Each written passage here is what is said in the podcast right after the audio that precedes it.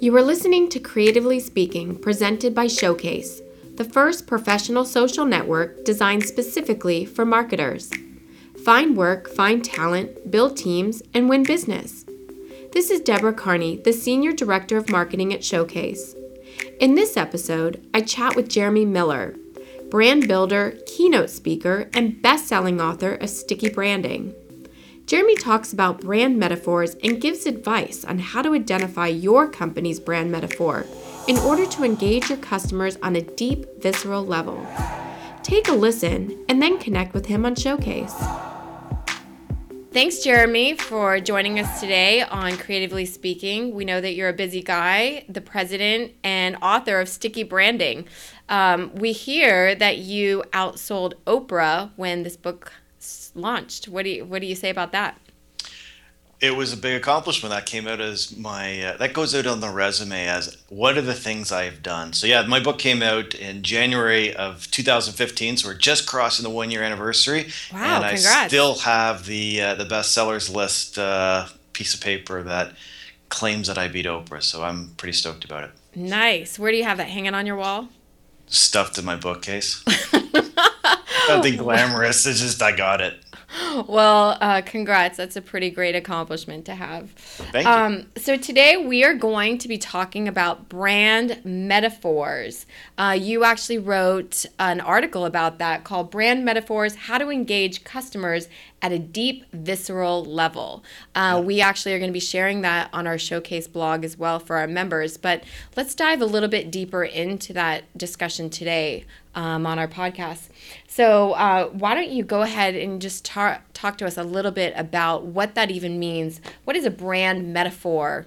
Sure. Well, it's at a deep visceral level. A, every brand has a communication device, some form of connection that we have, and what a metaphor does is articulates that. So we are able to be able to connect with a brand and then have those the words and the, the phrases that we can wrap around it. So what we're doing when we talk about brand metaphors is trying to find a simple, packageable way of describing what makes our business unique. Mm-hmm. And what we're trying to find within the brand metaphor is distilling it down into those very base elements so that when you're speaking with a customer or when you're describing yourself to a customer, you're connecting with them at an emotional level. It's not about your features and your benefits and what you do, it's how you make them feel. And a metaphor is a really powerful way of doing that, that you're using some kind of literary device to articulate what makes your business unique. Sure, sure. So, is this something that any type of company can do? Small, large, uh, one person show? Or like who who is in charge of getting their brand metaphors? Every company can do it. It's something that is completely universal. Uh, and what you're, let me take a step back and just give you an example. So, mm-hmm. one of the most famous brand metaphors is Chevy trucks. The campaign's like a rock, and you you got the, the song and everything that goes with it. Well, what we can articulate is saying a Chevy truck is like a rock is to say it's strong and tough and sturdy and it's it will stand the test of time. Sure.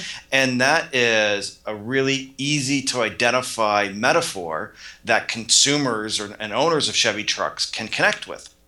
And this type of description can be used at any size of a business. So in my previous life, uh, I ran a sales and marketing recruiting agency. We were, we were a small shop. We were about 10 people. Mm-hmm. But what we recognized was a career is like a journey. You're moving towards retirement. You are stuck. You're trying to take a leap forward. And what we discovered is our core metaphor was journey and uh, so what we tried to do was package that into the entire brand. So the company's name was Leap Job, like mm-hmm. leapfrog. Mm-hmm. The uh, tagline was Leap for it, and our identity was a leaping frog that was always in motion. And the metaphor that we wanted to convey to people at a subconscious level was you are coming to us to take a step forward in your career. But not only that, you're taking a leap forward in your career. It's always with that forward motion. And so what we wanted to speak to was using a metaphor metaphor of journey, which is a natural form of communicating your your job and your career path. And so by identifying these metaphors, you can be a one-man show, you could be a multinational large corporation. You can have a metaphor for any kind of brand. Smart. I like the leap. Um, okay, so how does one go about finding their brand metaphor? Well, there's a process to it, but let's take a step back uh, and let's look at uh, where these metaphors come from. Okay. There's there's a really neat piece of research that came from Gerald Zaltman. He wrote uh, a book called Marketing Metaphoria and a few other books. He's a Harvard uh, professor who combines business with anthropology. And he went through this multi year research process. And what he discovered is that there are seven deep metaphors. And these are metaphors that translate across all cultures, all languages, all countries. So it hmm. doesn't matter where you're from, these metaphors are there. And they are balance, transformation, journey, control, container, connection, and resource. And so, for example, journey is one of the seven deep metaphors. Uh, control is a great example of one. When you feel out of control, when you're spinning out of control, or when you're trying to protect yourself, those are examples of control. That's what the Like a Rock campaign's talking to, is control. Uh, Coca-Cola, for example, uses transformation, the Coke side of life, the vitality, the vibrancy, the energy that Coke gives you. Mm-hmm. And so, w- where we look towards is identifying which one of these seven core metaphors best represent our brand? And that becomes the starting point is to go and find your deep metaphor whatever it might be. And the way you do that is by engaging your customers. And there's a, a simple process and you'll share it within the showcase community on, in the blog post. Mm-hmm. but what you do is you go to your customers or your partners and ask them to tell a story about your business they could tell you a story about the first time they interacted with you. You could tell about tell you how they your product or service fulfills a need within their their business or their life or what your company means to them. But the catch is you get them to tell you their story by creating a picture show. Mm-hmm. Have them go out and collect photos and magazine clippings or, or other kinds of images to tell that story. So if uh, somebody might go out and say, you know what, I was feeling stuck in the mud when I was before I found your company, and what you did is you gave me a way to pull herself out of that that really down place and move forward. Sure. Well, a great imagery that they could go and find would be a car stuck in a mud pit and someone maybe pulling the winch and pulling them out and, and pulling those images out. Now, the key to the images, though, is how you find your metaphor. So by having your customer tell you the story and show you pictures and articulate why they chose these pictures allows you to hear the words they use. Hmm. So what phrases do they use? What descriptions do they use? For example, the phrase stuck in the mud. Mm-hmm. That is uh, a very visual metaphor of what it was like before they interacted with your brand. Right. And so you document that. So you have them tell the story, you have them show you the pictures, and as they're telling the, the story, you write down all of the, the words and phrases that you're hearing. And as you interview people, you will start to see that those words and phrases will come up again and again and again. So, for example, when Gerald Zaltman did the Like a Rock campaign, they found in doing this picture study that people were showing pictures of boulders, of mountains, of rocks that are trucks are rock solid, and that led to an iconic advertising campaign. So when you get your, your customers to tell you stories, they will show, use common words that will lead you to one of the seven deep metaphors. So there's a pattern that, that continues through your people to lead you to your metaphor. Exactly. Right. So in my case, when I was working on the Leap Job brand, we were interviewing people to understand what does it mean to go through a career and what does it mean to engage a recruiter? And mm-hmm. one of the, the, the statements that came up again and again was leapfrog. We're trying to leapfrog out of our uh, over this position. I'm trying to leap out into the next job. So that word leapfrog came out and there was just as we were playing with that that description the word leap job came together. And it was really organic and natural but it was based on the words our customers and our clients were using Jeremy, how many people do you think that you need to have in your mini focus group to really create this pattern um, to form your brand metaphor? It's a good question, and I think there's two answers to it. One is you can do it quick and dirty. You could interview, say, two to five people and, mm-hmm. and come up with a direction and start using that as a foundation to build your, your deep metaphor and just yeah. own it and use your intuition to guide you. Mm-hmm. Or you can be rather academic around it and do a focus group and an interview, say, 20 to 50 people and then validate it uh, along the way. So it depends really on how big the stakes are and how much time you have. If you're a small business or a startup, Yeah. you're going to do it quick and dirty. If you are a large organization doing a major rebrand, or if you are uh, launching a new product or new category, and the stakes are high and the budget's high, then you probably want to get it right because you don't have a second chance at it. So give me some tactics. Like if I am a small business owner per se, do I reach out to my friends and family or am I on, you know, social media reaching out, asking people? Like how do I go about doing this? Best place to go is your customers. Mm-hmm. So if you're a small business owner, the people you want to interview first and foremost are the people paying for your services. Yep. Okay. And there's really the question of why did you choose us? What were you feeling? What were you going mm-hmm. through when you chose us? Was the fir- is the first place to look. The second is how do you use the products and services? What do they mean for you? Okay. And then the third might be when do you refer us? So you could look at the customer journey and decide where you want to focus them, but it's your customers and the people that are investing in you that are the best people to tell you your metaphor. Otherwise, if you're using people that know you, they might be interpreting through a different lens. You want to try and connect it directly to the brand versus to your personal brand. Okay, great. So now you have this brand metaphor that you've interpreted from all the findings you have from your mini focus group or large focus group. Um, now you want to test it out. Do you A B test a couple of them? Um, how do you go about doing that? Usually, what you're going to find is you're going to find two metaphors fit for you. It could be journey and control, that you're taking someone on a path, but you're also giving them uh, structure and security around it. Actually, a better example would be, say, antivirus software. Antivirus software is a container. It keeps things out. It keeps good things in and keeps bad things out. It's it's a filtration system. It's also a control mechanism. So, in terms of the first decision, is you're going to identify that there's probably two metaphors that fit. Mm-hmm. And so, the first step is to decide which is your primary and which is your secondary. Okay.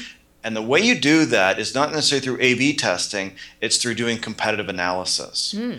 What you want to know is what metaphors do your competitors own?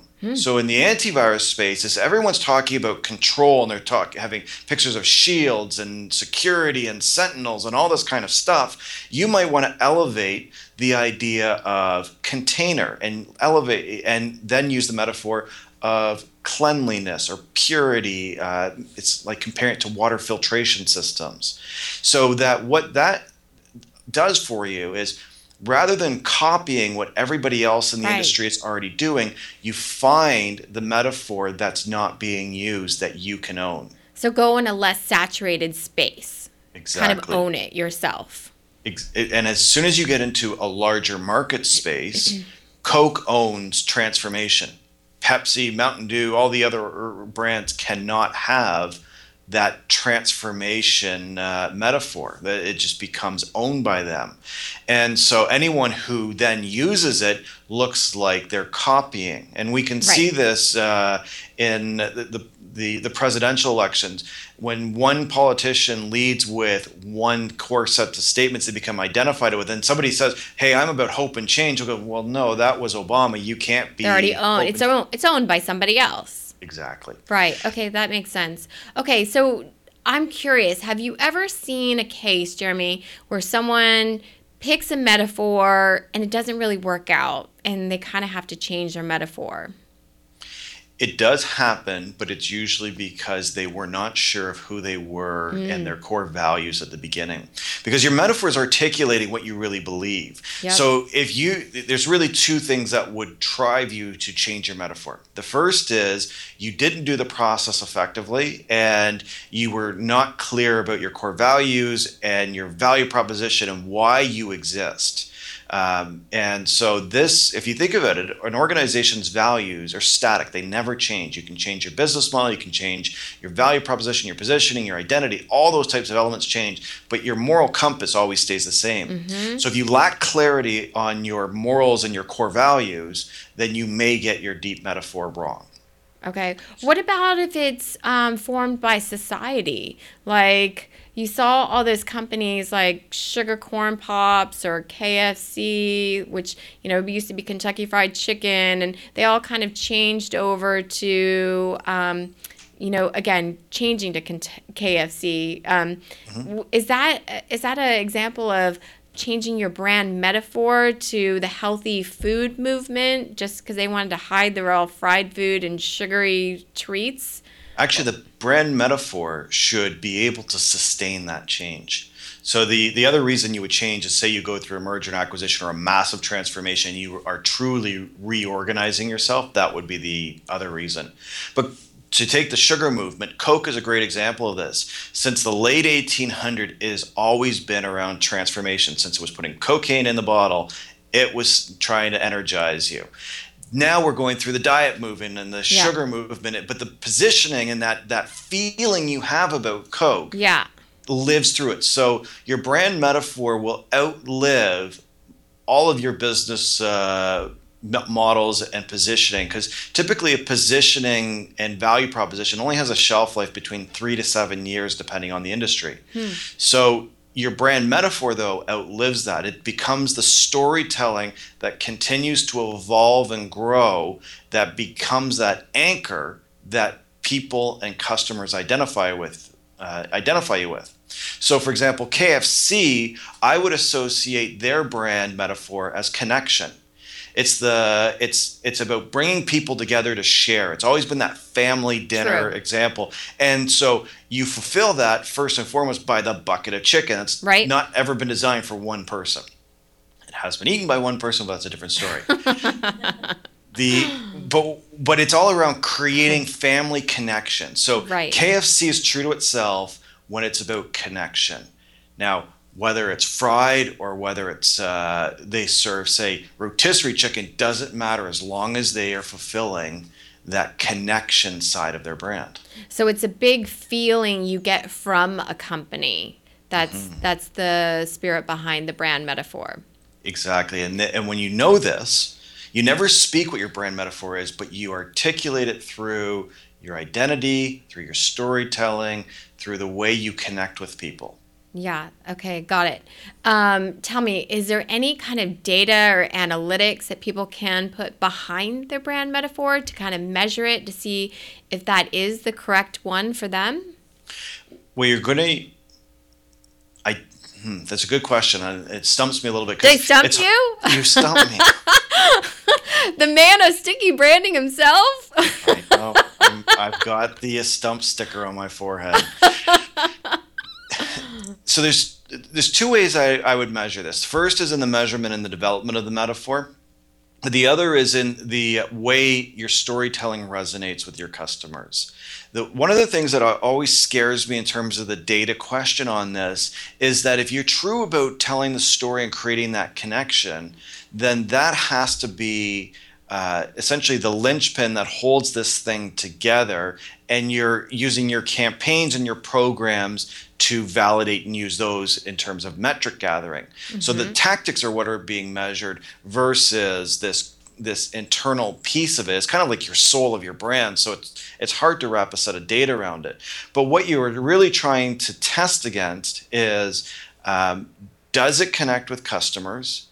Do they believe and identify with this? And if so, does that give us a competitive advantage? And where you would be measuring this in terms of the broad brand marketing spectrum is in uh, affinity and in term in terms of affinity and connection. So do I connect with them? Do I and am I attracted to them? Sure. So let's get into that a little bit because I've heard that discussion brought up um, a number of times now. The the data component versus the creativity component. Where where do you think that plays into the realm of brand metaphors? Do you listen to your heart? Do you listen to the couple of customers that have been in your um, focus group, or do you kind of turn to some of those data analytics that are starting to come in?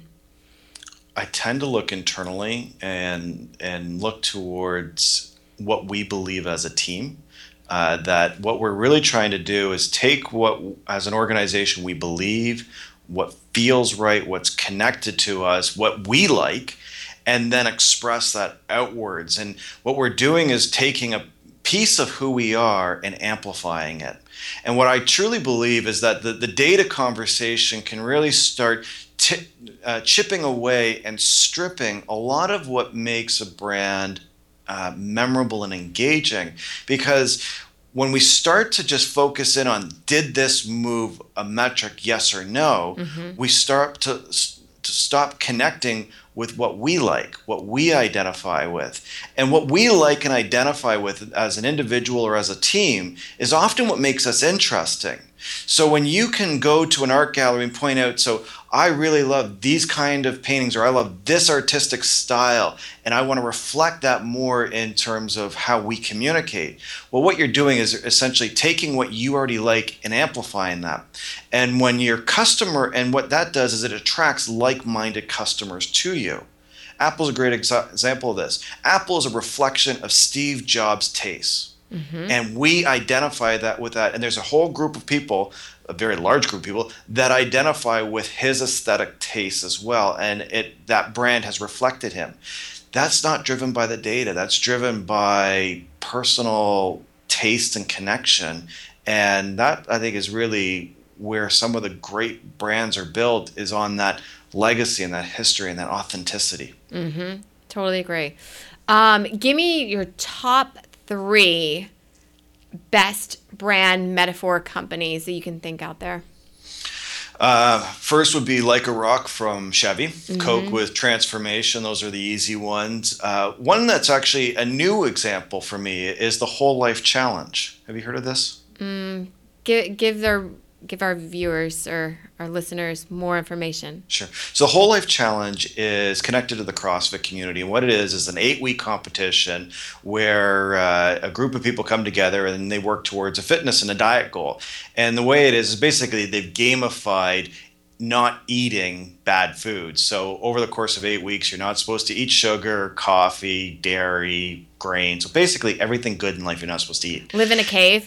yeah, it's like paleo diet amplified, but it's gamified. It's fun. It's entertaining. But what it's really playing towards is the metaphor of balance. That you want to eat within balance. You want to avoid eating unnatural foods, and okay. they've created all this. So That's the whole good. life challenge, I really believe, is a great expression of the the metaphor of balance. And so it's not a commonly, it's not a common uh, brand like Coca Cola, right. but you'll see lots of these examples as you start to look around you. Hmm. Um, transformation, another great example, transformation is Weight Watchers. Hmm. It's not selling you control. Jenny Craig actually focuses on control and giving you pre planned meals so that you manage yourself. Whereas Weight Watchers is selling you a brand new life. So they're running the campaigns right now with Oprah talking about what does it mean not to simply be lighter and, and, and trimmer, but how you feel when you are in that state. And so they're ch- selling a, a different way of living. Right. So these examples are all around you. What about um, celebrities? Can they are they brand metaphors themselves? You see so many popping up that are they're they're brands themselves. Who would come to mind when you think of a, a metaphor?